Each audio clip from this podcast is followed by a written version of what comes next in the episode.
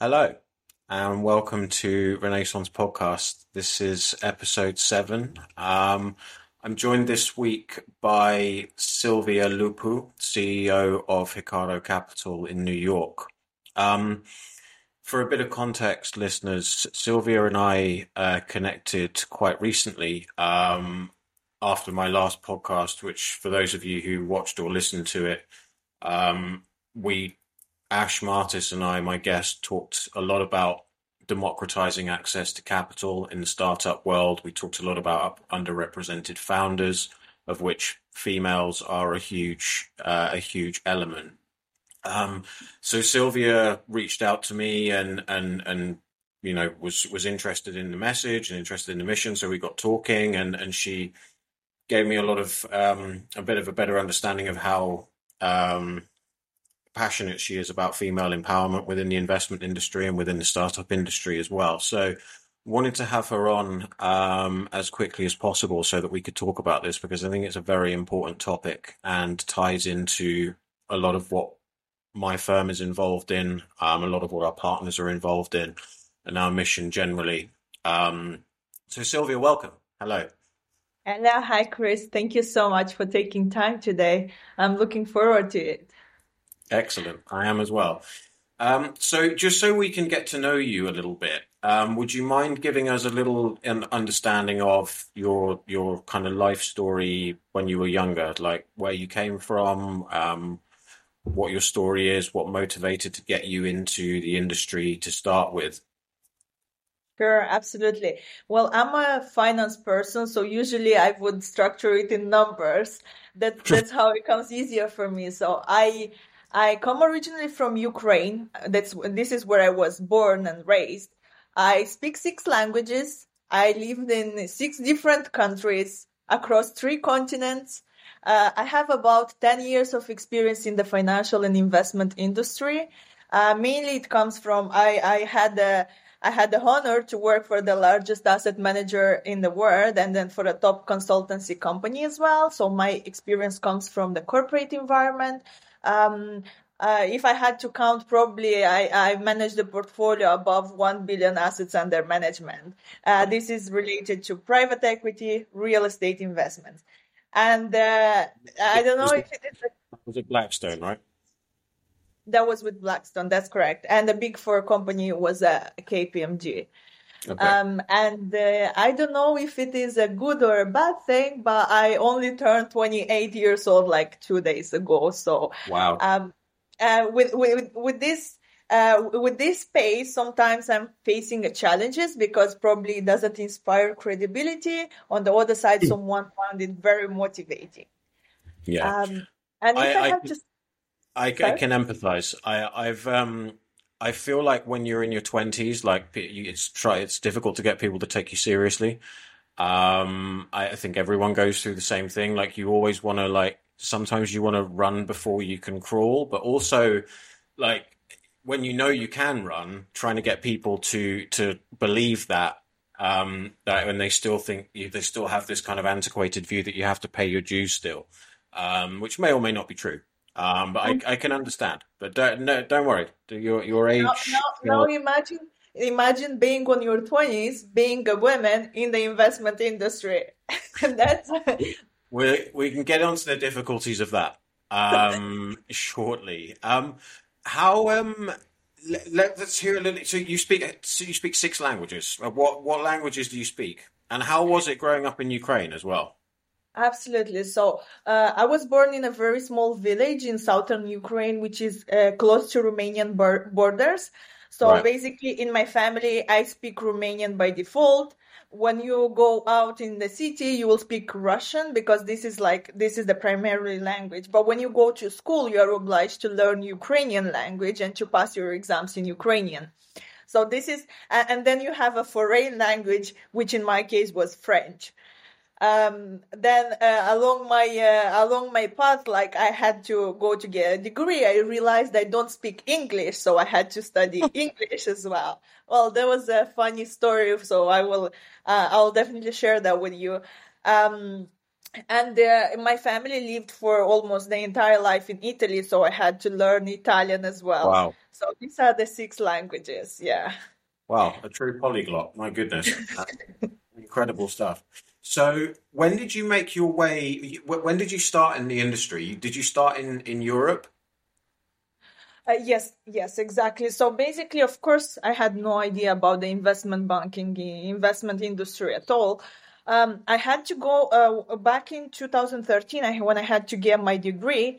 I, I was supposed to go to a university in Kiev, but this is when actually the first protest started. This is when the first revolution started. And unfortunately, students were the most affected at that time. So being like close to Romania, uh, going for a degree in Romania was a second option, most accessible in my case. Uh, and I went, uh, well, I, I was kind of forced to go for uh, in there. Uh, I went to study international business without knowing a proper academic Romanian and without speaking any English. Um, international business, right? Um, well, and at that time, uh, well, I realized like I'm not gonna make it. I'm not gonna finish this degree ever. Mm. Uh, so uh, and, and, I had to come up with the solution. And the second and the first solution was actually to to go to UK to learn the language first. So this is when I lived uh, in the UK for two years. I did kind of an undergrad degree first, like a prep courses for English, and then I went introduction in business. I came back to Romania to finish my degrees. And I actually got hired by KPMG on my final years uh, of, of studies. Um, this is when I started to find out, oh, okay, financial industry, okay, investment banking, and so on. But that was very basic. But I would say this is when I first found out about the industry. Understood. So you joined KPMG and then you started get i presume you got quite a lot of exposure to different industries there as you do in a in a big four consulting firm and and you you kind of honed in on investment banking from there yes so i started to explore so i was exposed to many different industries start but mm. I, I i've seen a particular interest first in the real estate industry Right. Uh, then it kind of flown, okay, so real estate, how it can be structured. So, okay, there can be a real estate investment fund what an investment fund means and that's where i discovered okay so there can be also private equity there can be venture capital there can be different type of industries so and, and uh, after that i made a transition to uh, kpmg luxembourg well luxembourg is quite known for the investment industry uh, and this is when i was primarily focused on investment funds about i found i found out about blackstone and of course like they being the biggest it became my dream well i need to get there but of course, it is a challenge. This is like a company which won't hire right away. Like the hiring process is crazy and is challenging. And you normally need to have an Ivy League degree. You normally yeah. need to to to be at a certain level to get hired. And well, I I think it woke up that ambition to me. So and now I want to spread the word. And for this reason, I'm doing a lot of female empowerment just to show that okay listen, you don't need an Ivy League degree. You don't necessarily need to come from a certain background and you don't need to have English your primary language to make it through. Yeah, you just need passion and hard work and be dedicated enough to want yeah. it enough. I guess um, the discipline. Yeah. Let that be a lesson to all of you first language English speakers out there who aren't working hard enough. it can be done. Um, Okay, so from there, how did you end up in the states? Then you're in New York now. So what what was the link to getting to New York? Um, tell us tell us about that.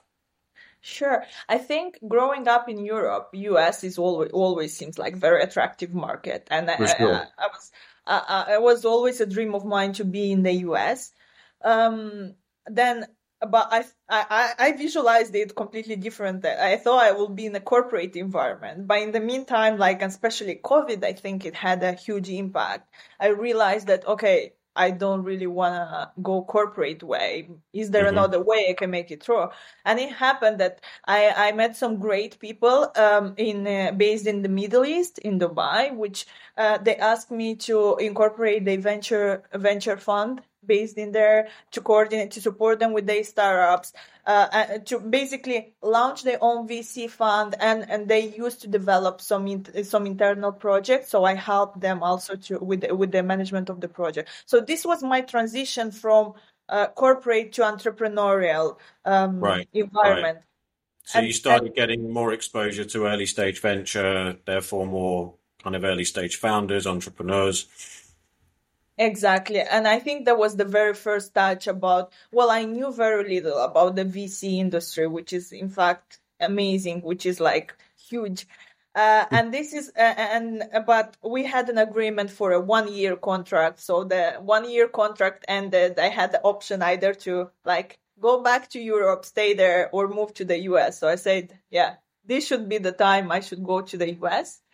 And uh, here I incorporated my consultancy company where I'm uh, supporting various venture funds, real estate funds, uh, private equity funds with the like from the setup to management of their assets, investments, and so on. Right. Amazing. Um, so, I mean, it sounds like you flew like from like from just building and like starting to understand venture to building a network to understanding how you could be valuable from maybe like context of a of a later stage asset class background to earlier stage, like where companies need to get to, what they need to look like later on, and then being able to add those kind of skills to to a founder who's really got no exposure to that whatsoever. Exactly, and that applies for the for the venture funds, and that applies for founders as well. So, how would a successful business look like, and working backwards from there? So, okay, yeah, exactly, yeah, yeah, very good, very good. It makes a lot of sense. Um, cool. So, um, let's go into like maybe what experiences you've had. I mean, I know you said like you powered through like supposedly, you know, people may frame it as being discriminated against um, as a woman or find it more difficult to get on as a woman. Obviously, that wasn't the case necessarily for you because you worked through it. But what experiences have you had? What things have you seen? Um, like as as a woman, have you had any negative experiences of discrimination in in financial services? Have you seen other people have these experiences? Is there really a glass ceiling um, for women? And like is that even like definable as a thing or is it just a subtle undertone throughout the industry that there's really only so far women can go right well speaking about investment banking and financial industry this is um, so there, I guess the industry is very broad. So in the mm-hmm. financial investment industry, I cannot complain too much about Europe. Europe seems to be very like um, open to both female and male. Although you sometimes feel lonely because, in fact, in reality, there are much less women. And sure. I was even posting about that, saying that it's just like, it's not even about the discrimination, but the fact that, for example, at the London Stock Exchange, women were allowed to work like 50 years ago. Just because there were a specific etiquette, there was a specific uh, outfit which you had to wear, like, you know, mm. those tall hats, which were just yeah. like on the yeah, front. Which were specific for men. So this is the stereotype, I think, and, and these stereotypes go, goes goes along the way. So women were allowed to break into industry 50 years ago. Of course, there will be much less than men. While when you speak about venture fund and entrepreneurship, and as a founder, um, here this is a one of the riskiest industries, I would say, and yeah. and and like as, as a as a VC, you have to take a lot of risk investing in early stage uh, businesses, and as a founder, you need a lot to take a lot of risk to build that business.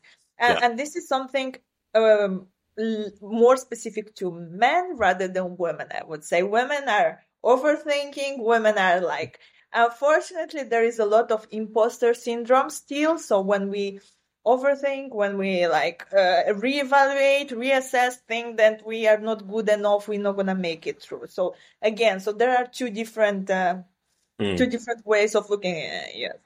Mm. So you think it's more? It's as much about how the female mind works as opposed as as as well as well as or maybe more so than the environment not being set up to to nurture them would you say I guess the the two of them. So first is like, and, and the funny thing is like having observed like how it works in Europe, Middle East, and the US, there are hmm. huge mm. difference between female mentality and mentoring them. For example, um, in uh, well in Europe, I, I think it's just a matter you want it or you don't want to make it. So you have you don't have too much support, but you also have less barriers. In Middle East, I could notice women need much more empowerment. They are uh, like, and is like depending on the cultural values. So you need to to motivate them. You need to empower them. You need to kind of uh, invest much more in their soft skills. But when I came to the US, I was surprised to see that actually women are so motivated and they don't really need any motivation in here. What they need, they need the tools, they need the instructions. Just tell them they're just like the time a woman decided to quit, let's say, a comfortable job, nine to five job, well paid, mm. she's got a lot of motivation. She's got her pockets full of motivation, so she doesn't need that. All she needs is just tell me what I have to do, give me a guidance. So so this is like a completely different, uh, it's a completely different mentality. And I think we are at the different pathways. Also the system, I think, um, well, I, this is my personal opinion, but I think sometimes women empowerment events don't really help as much as they, they would want to like, because I feel like through women empowerment events, like women are isolated and they uh, you know they are brought all together speaking about the challenges which is great mm. they speak about the challenges they undergo but when they step out of that women empowerment cycle and they go to a real business they understand that the reality is completely different it's like yeah. uh, they fight uh, they, they fight and they do business against men and, and and it's like you don't have anymore someone saying uh, you can do it you can do it no you have to be motivated and to, to get through so I yeah. guess there are both components. Yeah, I, I think I think this this is always the case with like empowerment events of any kind, like whether it's women or black founders or pride, like whatever it is, whenever it's like a minority group in some sense, like you all, you always get people attaching themselves to these messages, like governments, politicians, large corporations, whatever, people who are trying to improve their own image and therefore saying, ah, oh, look how much we care about these people. Um, like it's this, and this is the problem with it because the, as you say, like the way these events are structured, it's always like, oh, look at these people, hmm. like you know, good for them. Like, look, you know, let's let's all support them on on their journey and blah blah blah. And, but also in my in my mind, it, it often like when you're talking about business, like business is just about getting shit done and it's competitive. Like, and, and any at the end of the day, if you're good at it, you will succeed. Like, and if you learn from your lessons, you get you keep going, you're good at it, you will succeed, regardless of who you are, what you are, whatever. Um, right. But when you put people in a category and make them to be different than everyone else, and and it, like that alienation almost like self alienation it can be like it almost like it takes away from the actual work that they're trying to do like it takes away from like it like from like what company they're trying to build or what investments they're trying to make whatever it is like it, it can take away from that kind of message yeah, i could i couldn't agree more with that absolutely absolutely so you just like uh, you you are giving the uh, image that is going to be fine, you will be good, but in reality, it's not good. Like you're gonna do bad, and you it will, it's gonna look cringy. And if you're gonna, going to do some social media or anything content, you're probably gonna get one or two likes from your best friend. You might not even get those. It's gonna be so bad, and you'll be judged, and you will be, you know, like you'll be laughed at but that's the journey. That that's what that's the risk you take and that's how you build a successful business. It's not about everything is going to be fine. No it's not going to be. The reality is not going to be at all. Yeah. So do you think um do you, i mean how do you, how do you i mean how how do you empower women? Like i mean how do you how do you think the best way to do that is? Women are underrepresented in in a lot of senior positions um, and under very much underrepresented in in the investment community for sure, but and also get comparatively significantly less funding as founders than men do. Um, do you think there is bias that goes on? Do you think there's conscious bias that goes on in these in these processes, um, or do you think it just comes down to ability? Right. Well, it's also a lot, uh, maybe like very, um, uh, it's a lot based on my experience as well. So I didn't have an excuse, right? Nobody asked me to go and to do the things. I accepted the challenge. So I'm more of a practical person. So I guess when it comes to pure empowerment, I may not be the best person, but I can give like actionable steps. And of course, like the first feeling is like, okay, you want to blame the system. Something does something wrong for you. So you can either blame the system and say, okay, we don't have the infrastructure we don't have the support, or you can just take what you have and try to build from there. Mm-hmm. And, and, that's where I, I guess I, I'm standing at. And that's why I'm saying, okay, so we need to accept the reality. This is the reality. For example, for example, there were like last year, there were less than 3% funding grant from the VCs granted to female founders. This is disproportionate. Why? there is also the worst is actually there is no reason like there are no even stats to say if there were like less women pitching or there were less females uh, in business but there is just a stat saying that uh, around 40 42% of small businesses are owned by female founders so mm-hmm. there are women in business but they get, get less funding mm. uh, uh, I, have noticed so many um, so many businesses with social impact when it comes about the female. So they, they, because women are still seen more more vulnerable uh, when it comes about uh, social impact projects. These are the ones which which get more funding. So I usually um, encourage them to find some social impact in it just to make it through. So you need to find the tools to make it through. Then you can readjust. Then you can readapt your business. Uh, I guess um, or uh, just walking through uh, encouraging uh, by the way so there is like empowering community and networking are completely different things so i am going out and networking with like-minded people let's say and specifically men founders you know like to share the same thoughts to just get the feedback on your product to see what other people do. Because normally you're just one contact away from making it through. So just going there networking uh, getting feedbacks. This is something i'm uh, i'm, I'm trying to i'm trying to tell them and to to educate on. Yeah. Okay good. Um and yeah, I mean, I guess what, how do you see this like developing moving forward? Like how, I mean, how do you think it's, do you think it's going to change or do you think because of man, man's uh, natural inclination towards taking risks, as you argue more so than women, um, do you feel it will always be more of a male dominated environment? Well, look, uh, uh, my personal again, my personal opinion is that definitely not the women empowerment communities will change the system.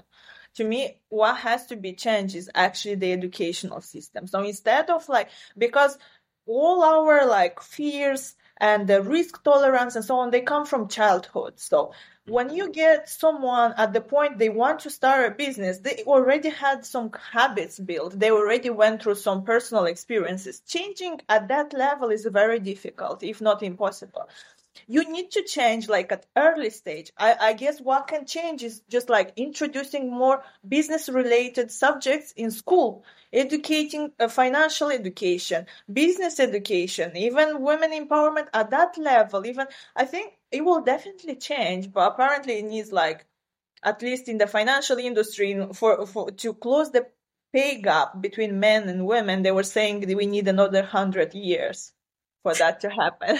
In Europe, this is like much closer, but worldwide, you need about 100 years. There are lots of uh, good initiatives, but I guess, I guess changing it at the early stage, because at the later stage, like usually, if a woman goes to that event, she already has it. She already, she's already at the point where she doesn't need empowerment. She needs the tool. She needs the direction to, to look forward and yeah i guess i i hope i hope it will change and i see lots of initiatives trying to change it cool cool cool cool so what do you tell, tell us a little bit more about like your focus at the moment? I mean, obviously we're in a pretty tough fundraising climate for particularly for early stage companies. Um, what are your focuses like industry wise? Like how have you been battling through the environment recently? Um, and what are your what are your thoughts on what happens next um, across the industry? Um, and do you see that as potentially creating opportunities for women, maybe um, to to do things a little bit differently, um, so that perhaps we kind of maybe sure. avoid some of, avoid some of the risks that that bring us into these situations in the first place. Right. So I, I may be repeating myself, but what I see in the industry, there are two trends. So first, the technological trend. And the second is about the environmental, like social impact, whatever is linked to ESG, environment, social governance. Mm-hmm. So these two these two fields are dominated. While let's say there is a lot of buzz around AI, right? Do you yeah. really need an AI? And then this is where the funding goes. Well, uh, what I'm saying, usually at the very early stage, VCs will not even invest in AI projects. It's just because AI is an evolution of technology and everyone expects AI to be like business as usual in a couple of years time. So just building an AI, pure AI project doesn't make you successful. Um, while building, uh, coming up with a creative or unique concept or idea, incorporating some AI in it, this is something different. This is something a VC will look like because you bring in efficiency, you bring in different perspective. While on the other hand, you have the social impact. So if, and if you manage to combine the social with AI with some unique concept, this is amazing. I see this is, this is where the funding is going nowadays. And well, when I was saying I will repeat myself, is women are building a lot of projects with social impact. It can be like um, gender gaps. It can be just like a, a link to the planet, to climate, mm-hmm. and so on. So this is when I see more women tackling it, and this is great. So if they can get and you know, as a founder, you don't really need to be good at everything. You don't need to be tech. You don't need to be like, you know, an expert in that, but you can always, I think as a suggestion, I know it's not the best one, but probably having a, um, a male co-founder may help in the first place if you are first time in the business, you know, or having a CTO if you are not good at tech and just trying to take all these trends and all these, you know, like all the pieces put them in one project and getting the right team, I think this is how you can make it draw. Sure. So more collaborative environment between everybody. I, exactly. Exactly. Just getting the right skills, just like you have a great idea, right? You are at the very beginning. You you have a you have an idea, you but you realize I'm not tech. I'm not I don't have specific skills. Just try to go out, even like again, networking, communities, do some researches. There are also lots of websites with find your co-founder or yeah. find your team. And just like putting together the right resources may help you to, to build a business. Yeah. Make it more about the skills and remove the ego, um, and make it more about the skills and Oh, like whether, that, whether it's male, female, or whatever it may be. Exactly, exactly. I, I like the ego part because I see like so many businesses failing because of this and at so many levels, like ego, either they do not understand that there is no, so I know founders hate it, but product market fit is really important. Just understanding there is a market for your product. There are mm. customers. There is a market in general, but does it need your product? This yeah. i think this is a very important one. So this is when the ego comes in place when like founder thinks no i'll make it. I'm i'm sure i know but without listening to the feedback. Or there can be um, i don't know an investor saying look based on my experience this doesn't go well. You need to change it. Or you need some resources. Or you need less resources. It can happen as well. Like there is a bunch of like people coming together too many feedbacks. It just doesn't move forward. It's just like you're getting stuck. So i think step stepping out a bit, looking at the big picture, leaving your ego aside for a moment, I think that can help you scale much faster. Yeah, one hundred percent. I agree. Um, yeah, I think what you what you're talking about is like when when you when somebody develops a technology and like they're a true innovator, but they've built something beautiful, but it's like, can you actually build a business out of this? But they're so attached to it that's the only way to get it anywhere. Unfortunately, that's the way things are. The only way to get it anywhere is if you can build a business out of it. Um, like, you know, there, there, therein lies the, the kind of that magic source in a good founder who can develop a product, but actually develop some beautiful technology, but actually have a real use case for it that you can take to the market and grow a business out of.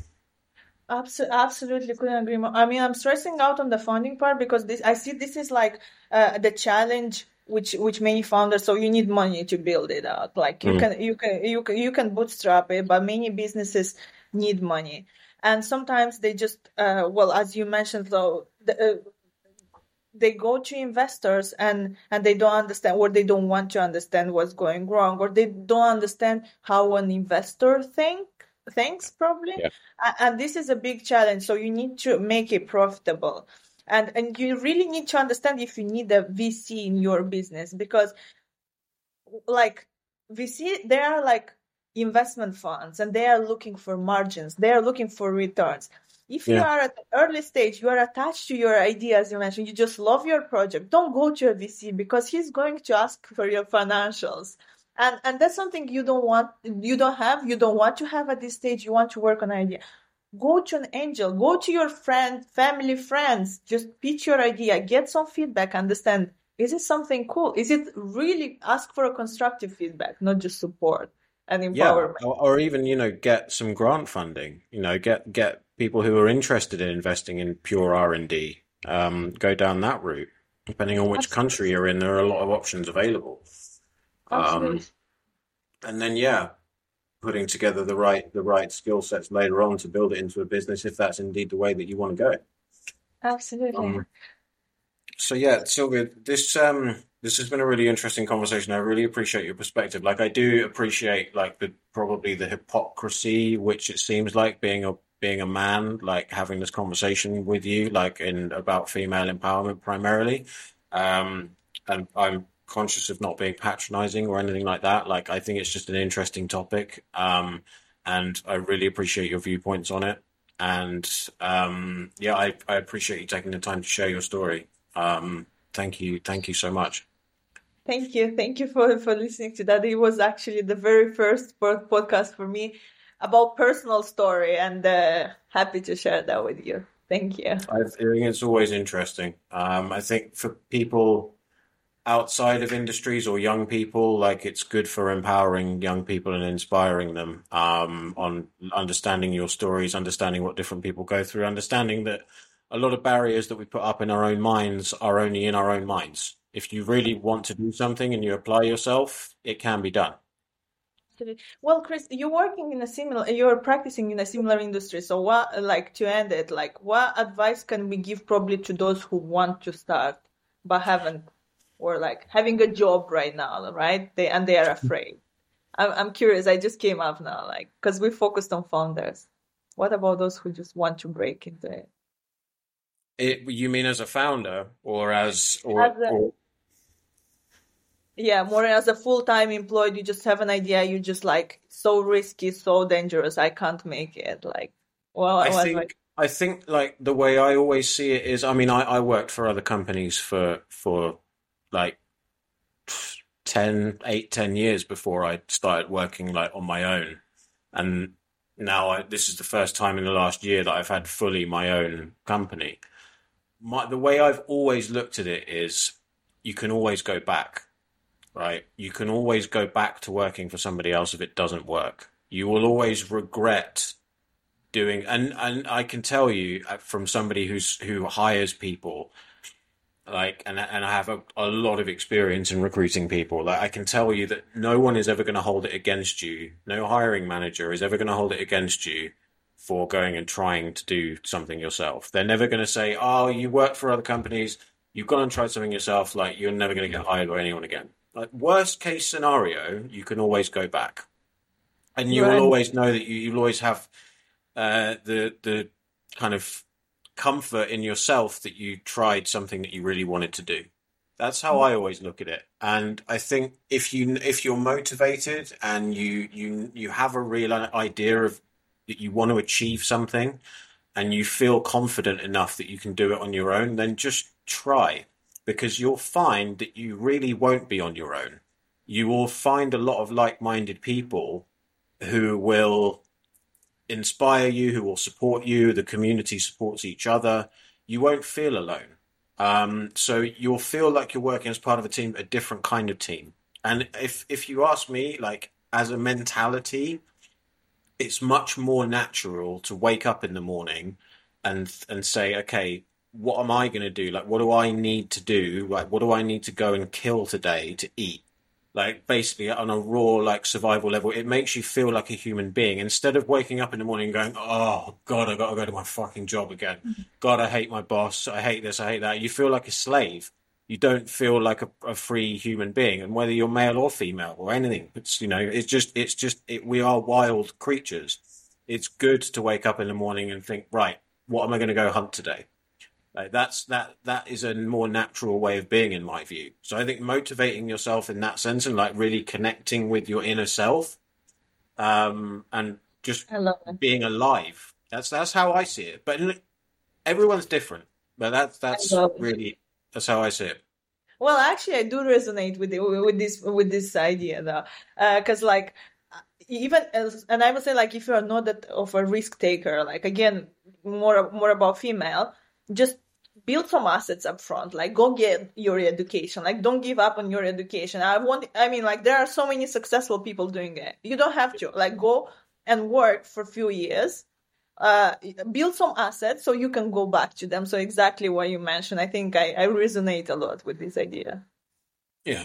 It's um yeah it's just common sense but yeah it's it's really it's cool. It's it's nice to it's nice to hear your your motivations, um, how this resonated. I like I yeah. I hope this was valuable to you. Um, I think it was a useful conversation. Hopefully, the listeners enjoyed it as well. Um, and yeah, I look forward to continue being in touch, Silvia, and, and I'm sure working together on stuff going forward. Um, and yeah, I really appreciate you. Have a have a great great rest of your week and a wonderful weekend. Thank you. Same to you. Thank you, Chris. Keep in Take touch. Care. Bye.